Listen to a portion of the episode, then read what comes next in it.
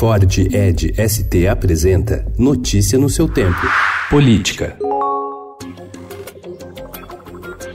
Dois meses após a edição de um decreto que instituiu o Sistema Integrado de Nomeações e Consultas, mais conhecido como Banco de Talentos, o governo ainda não preencheu a maioria das vagas de segundo escalão nos estados, mas promete destravar as indicações e acelerar a distribuição dos cargos para partidos que apoiaram a primeira etapa da reforma da Previdência na Câmara. Até agora, a maior parte dos compromissos assumidos pelo Planalto foi com o Centrão, grupo que atuou como fiel da balança para a aprovação das mudanças mudanças na aposentadoria. A estratégia do Planalto também prevê atenção especial ao Nordeste, antigo reduto do PT e do ex-presidente Lula. É naquela região que está, por exemplo, a cobiçada Companhia de Desenvolvimento dos Vales do São Francisco e do Parnaíba, foco de corrupção em um passado não muito distante.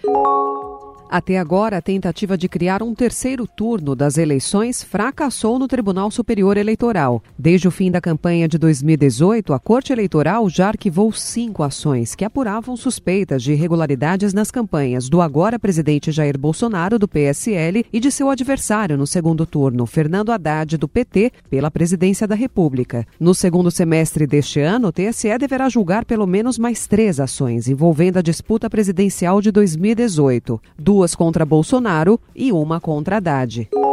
O Ministério Público do Rio faz um pente fino nas contas eleitorais do senador Flávio Bolsonaro, do PSL do Rio de Janeiro, para saber se o dinheiro arrecadado por Fabrício Queiroz com outros assessores do antigo gabinete dele na Assembleia Legislativa do Rio irrigou campanhas políticas do filho mais velho do presidente Jair Bolsonaro. Doações recebidas diretamente e via partidos e despesas contratadas, como de gráficas, pessoal e locação de veículos, são investigadas desde o final de março pelo Grupo de Atuação Especializada no combate à corrupção, o GAEC, no âmbito do inquérito que apura supostos crimes de peculato, lavagem de dinheiro e organização criminosa por meio do desvio de salário de assessores no gabinete de Flávio na Alerj.